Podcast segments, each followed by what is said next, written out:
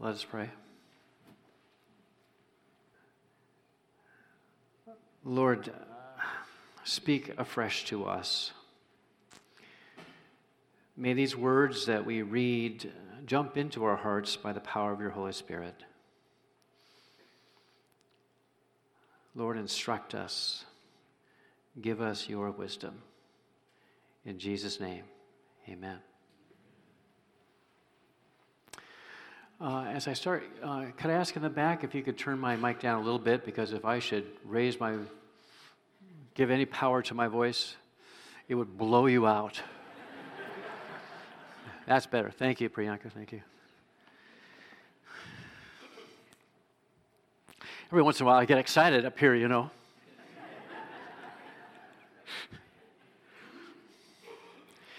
Reading from the Old Testament from the prophet Zechariah. Rejoice greatly, daughter Zion. Shout, daughter Jerusalem. See, your king comes to you, righteous and victorious, lowly and riding on a donkey, on a colt, the foal of a donkey. I will take away the chariots from Ephraim and the war horses from Jerusalem, and the battle bow will be broken. He will pro- proclaim peace to the nations. His rule will extend from sea to sea and from the river to the ends of the earth. And then these words from the Gospel of Matthew, familiar words, the story of Jesus' triumphant entry into Jerusalem, chapter 21. As they approached Jerusalem and came to Bethphage on the Mount of Olives, Jesus sent two disciples, saying to them, Go to the village ahead of you, and at once you will find a donkey tied there with her colt by her. Untie them and bring them to me. If anyone says anything to you, say that the Lord needs them, and he will send them right away. This took place to fulfill what was spoken through the prophet. Say to daughter Zion, See, your king comes to you, gentle and riding on a donkey, and on a colt, the foal of a donkey. And the disciples went and did as Jesus had instructed them, and they brought the donkey and the colt and placed their cloaks on them for Jesus to sit on. A very large crowd spread their cloaks on the road, while others cut branches from the trees and spread them on the road. The crowds that went ahead of them and those that followed shouted, Hosanna to the Son of David! Blessed is he who comes in the name of the Lord! Hosanna in the highest heaven! And when Jesus entered Jerusalem, the whole city was stirred and asked, Who is this? And the crowds answered, This is Jesus the prophet from Nazareth in Galilee. This is the word of the Lord. Thanks be to God.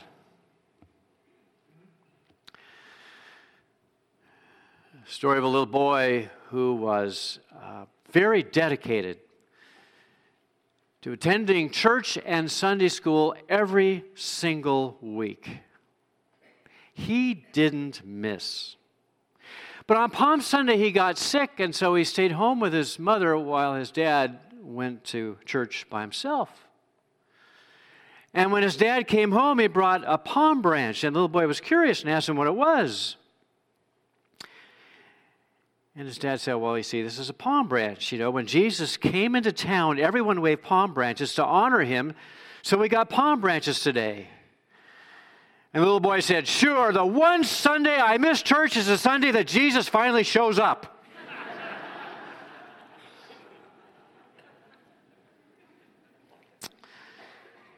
Jesus certainly showed up big time that day in Jerusalem some 2,000 years ago, and he made quite an entrance. The, the narrow streets of the city were filled with pilgrims who were gathering for the Passover feast, and the rumor quickly spread that a celebrity was coming to town. This is Jesus, the prophet from Nazareth of Galilee, they said. And many had heard about him. They had heard about some of the miracles he performed. In fact, the word was out that he had just raised a man to life after being dead in the tomb for four days. The Gospel of Matthew tells us the, the whole city was stirred and the Greek word for our English word stirred is derived from seismos in Greek, as in seismic activity.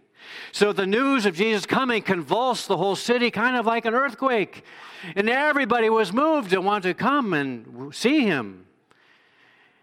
And as Jesus was about to enter the city, they excitedly lined the parade route to welcome him. Could this be the long awaited Messiah, the one who was finally going to get rid of the Romans, who would restore the nation of Israel to its former glory? And when they saw Jesus seated on a donkey as he was coming in, some Bible students would have remembered the prophecy of Zechariah who prophesied the coming of a king who would triumphantly come into Zion. Rejoice greatly, daughter Zion. Shout, daughter Jerusalem. See, your king comes to you, righteous and victorious, lowly, and riding on a donkey. As Jesus passed by, the excitement mounted in the, in, the, in the crowd, and they all began to shout, Hosannas, blessed is he who comes in the name of the Lord. And people began to cut palm branches off the trees and they waved those palm branches as a sign of triumph and victory and they laid down their cloaks in the road which was an act of homage to a king so that jesus was the man of the hour. The crowd was filled with joyful expectation. Jesus popularity was at its all-time high. What a day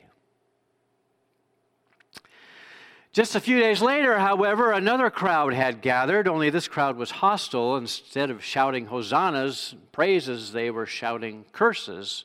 Crucify him, they cried. And, and uh, you know, preachers on Palm Sunday like to make a lot on this day of the fickleness of the crowd, you know, of how one day the people were praising him and the next day they were denying him and cursing him. And to be honest, we are probably talking about two different crowds, two different sets of people. The hostile crowd that had gathered before Pilate was undoubtedly orchestrated by the chief priests and the, and the leaders, you know, the, the, the, some of the Pharisees. And they, uh, they may well have paid the crowd to call for Jesus' death.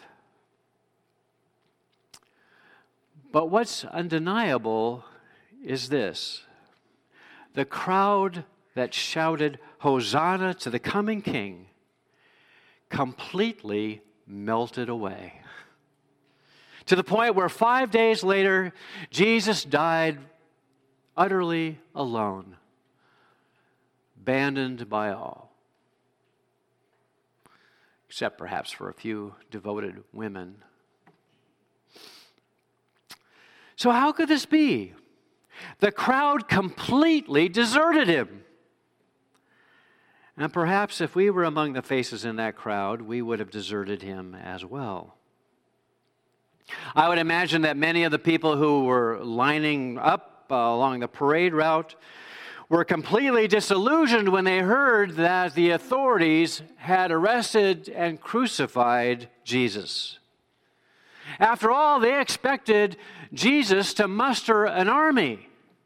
I mean, they were looking for insurrection. They expected him to lead a revolution. In fact, they expected him really to come on uh, as a champion on a charger, not on a donkey.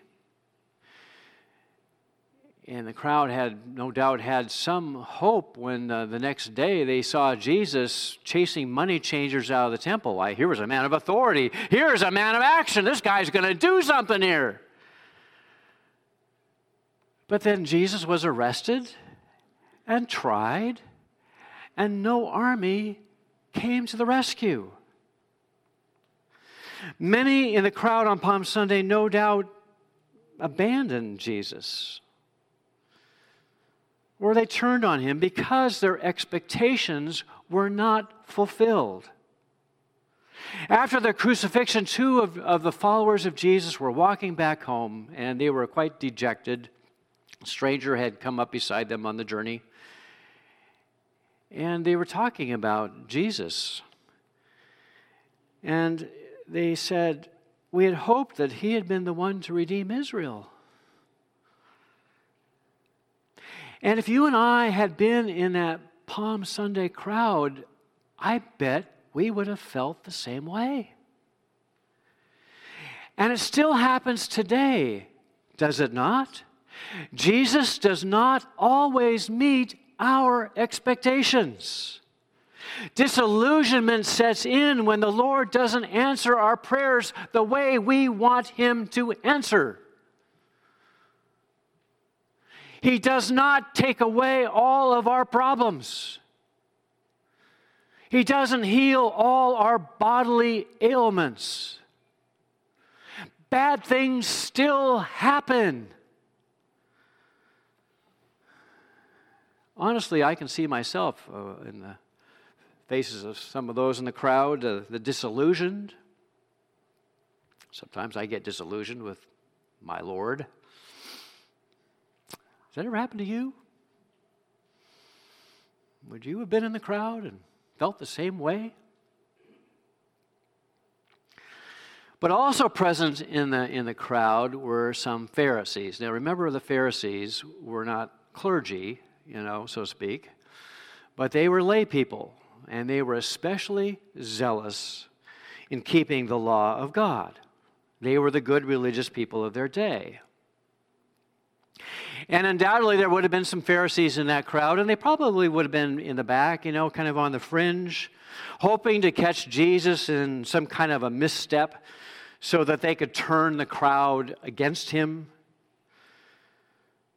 The Pharisees, of course, were really opposed to Jesus from the beginning. There was nothing that they could have, that uh, Jesus could have done to change their minds, because to them he was a heretic. Pure and simple. I mean, he broke the Sabbath rules. He partied with, with sinners. He was guilty of blasphemy. This Jesus was no Messiah.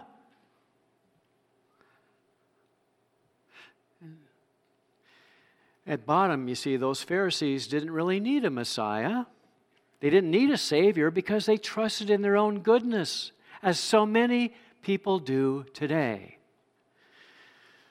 They believed that they were saving themselves by keeping all the rules and all the rituals and being good, nice people. So proud were they of their own virtue, they tended to look down on all the all the other people. And honestly, I can see something of myself uh, in the Pharisees at times taking pride in my own goodness, ignoring my own brokenness, forgetting that I'm saved by grace. I mean, I can very clearly see the speck in my neighbor's eye while ignoring the log in my own.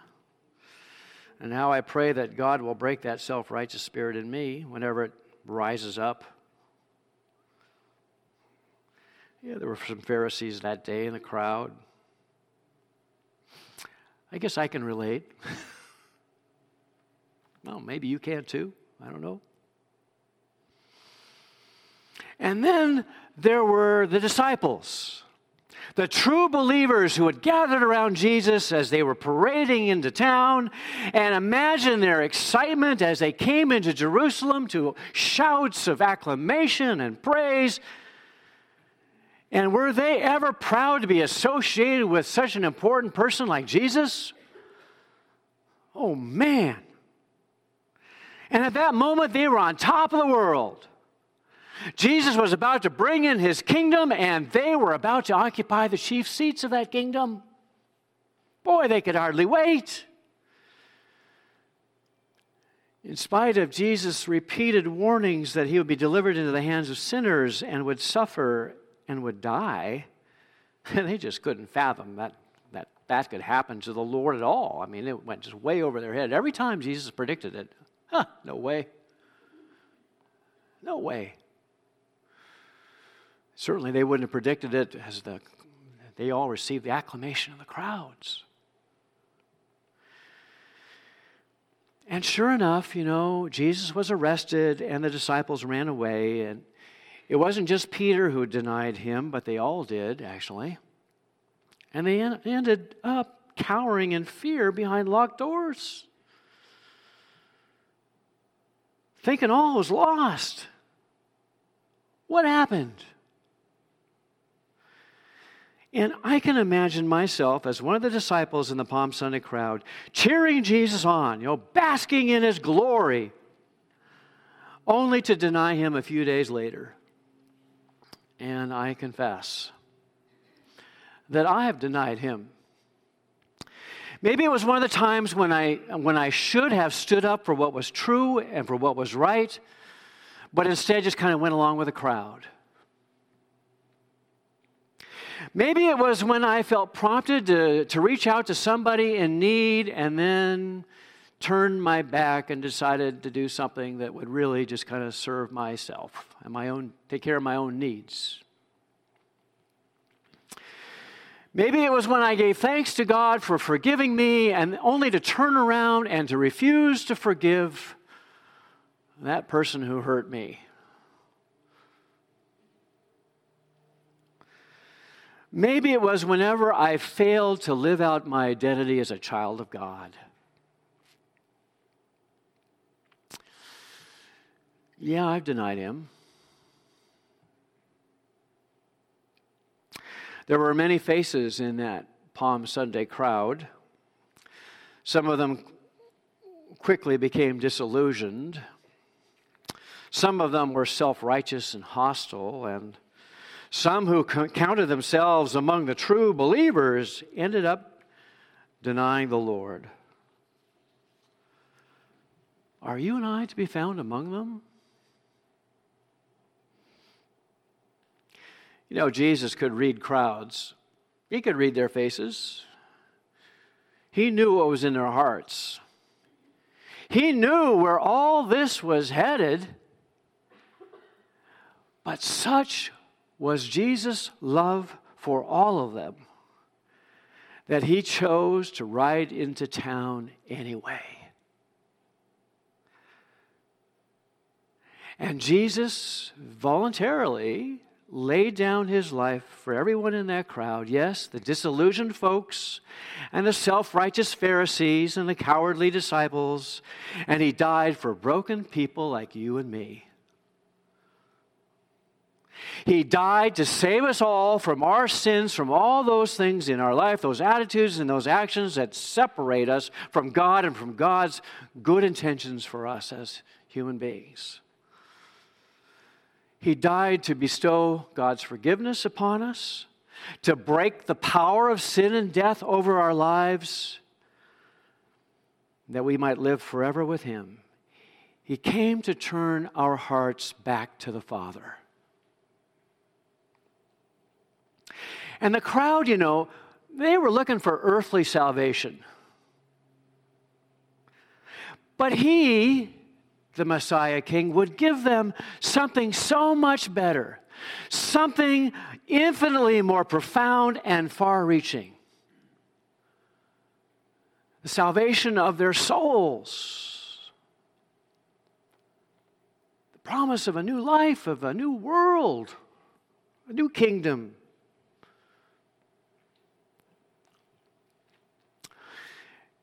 You know, the Palm Sunday crowd actually had it right. Jesus is indeed the Messiah King who has come to save us. He alone is worthy of our hosannas and our shouts of praise. Only let us honor him not just with our lips, but with our hearts. And you know, the king is once again passing by in your life and mine this day, making his loving appeal for our loyalty, our allegiance, our devotion. And Christ the King would sit upon a throne, but the throne he wants is in your heart and mine. Invite him in. Let him rule. Follow him. It's the road to life. Yes, even though the way sometimes is hard, follow the light in the darkness, and it will lead you to that place where God would have you be. To him who sits on the throne and to the Lamb be praise and honor and glory and power forever and ever. Amen. Um, think about some of the darkness in the world, and, and uh, the good news is that we have a king who is sovereign and whose purposes will win out in the end, no matter how dark, as I say, things can be. And you know, woke up this morning and once again, you know, another bombing, only this time in Egypt on Palm Sunday in church, you know, 36 people uh, are killed. Uh, you, you, know, uh, world's a dangerous place, as you know. and uh, it costs to be a Christian today. And it's just a reminder that it's going to cost. It's cost, costing people. Uh, yeah, I mean, we've got it easy compared to some Christians in other parts of the world. Christians in Iraq and the Middle East, they're being chased out, they're being bombed out. Um, but they refuse to, to give up. They hang in there, right? They remain true to their king. So let's, let's just take a moment to pray. Lord, it's such good news to know that you are the sovereign king over a world that is often in rebellion, and yet we know that, uh, that, the, uh, that you uh, are at work and that you are redeeming your world. And one day your love will cover the earth as the waters cover the oceans. So, Lord, we look to you. Uh, fill us with faith and hope and trust in you. Lord, be our King. May we worship you not only with our words and our songs, but in our deeds. And help us to live that life in ways that truly glorify and honor you, that others may know that you are the King. Lord, we do lift up to you. Uh, this troubled world, and uh, we think especially today of those Christians who are being persecuted in various places. That even on this happy day of Palm Sunday, they should experience such grief and anguish. And so, Lord, we lift up to you those impacted by that terrible event. Uh, Lord, comfort them as only you can. We think of also the, the people that were impacted uh, by that uh, terrorist event in Sweden. And Lord, um, you know, the news, it just never ends. But it will end one day. And Lord, we look forward to that day. And so we pray, Maranatha, Lord, come quickly. Amen.